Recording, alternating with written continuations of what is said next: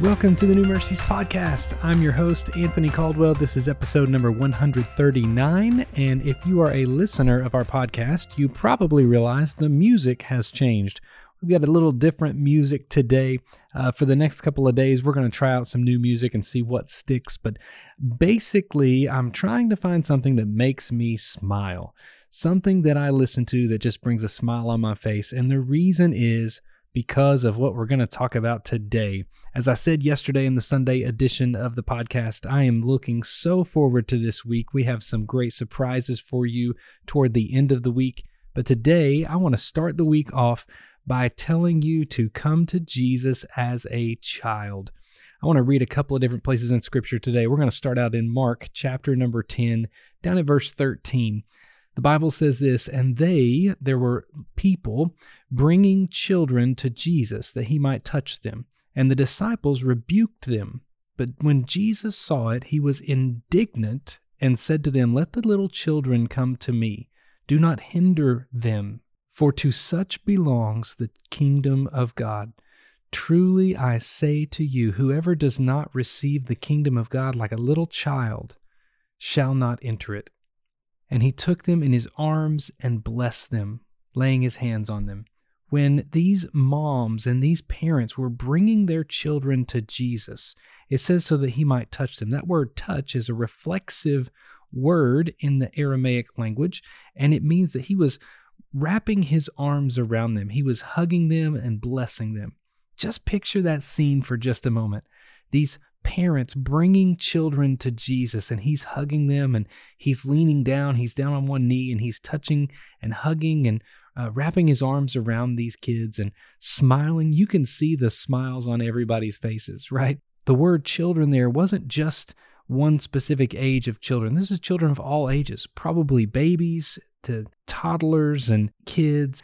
The disciples in this moment, they rebuke these parents, saying, Don't mess with the teacher. Don't bring these kids to him. Just don't do it. The whole time, Jesus is hugging on these kids and he's smiling, he's laughing. There's kids smiling. Parents are so thankful that Jesus is spending time with their kids.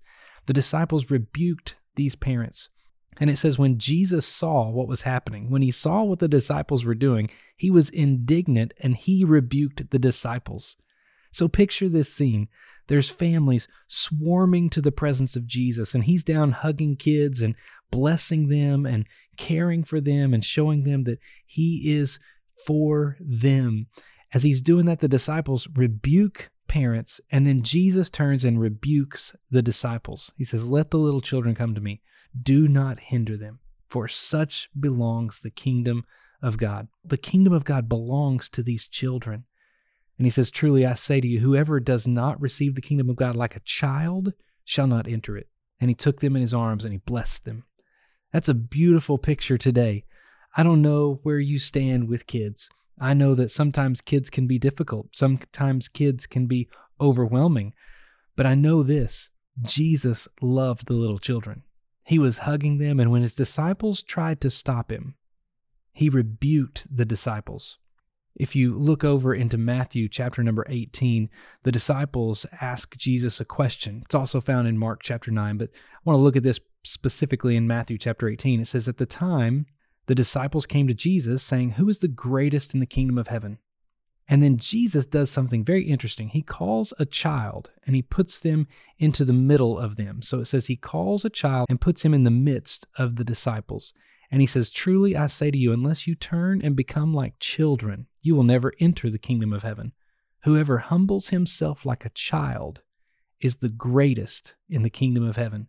Whoever receives one such child in my name receives me.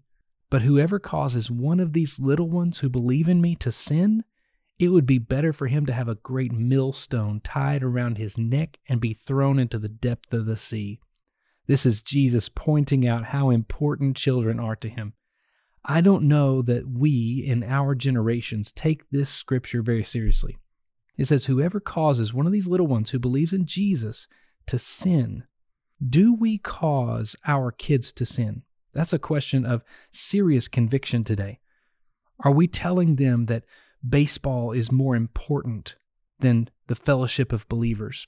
Are we telling them that the chase of this world is more important and more valuable than their relationship with Christ? Are we spending more time in worldly things or are we spending more time in devotional things? What are we doing to bring our kids to Jesus? So today I want you to look at this in two ways. Number one, how are you caring for the children of this world? Because if Jesus were here in human flesh today, he'd be working in the kids' ministry at your church. That's what he would be doing. He'd be smiling and having a great time with it. How are you caring for the little ones? And then the second thing is, we need to become like little children to enter the kingdom of heaven. We're not called to be childish, but we're called to be childlike. The only way into the kingdom of heaven is by a new birth. Those that are born again as God's people are little children. You know, when you think about a little child, there's no sophistication in a little child. There's no struggle for power for a little child. There's no self seeking ambition. There's no pride in a little child. You know, a little child is a lesson in simplicity. That's what a child is. Are you simple in your relationship with Jesus? Or are you trying to prove something to someone? Are you working to try to earn something? Come to Him today as a little child. Smile today as a child who's just had his face brightened up by the very sight of Jesus with open arms.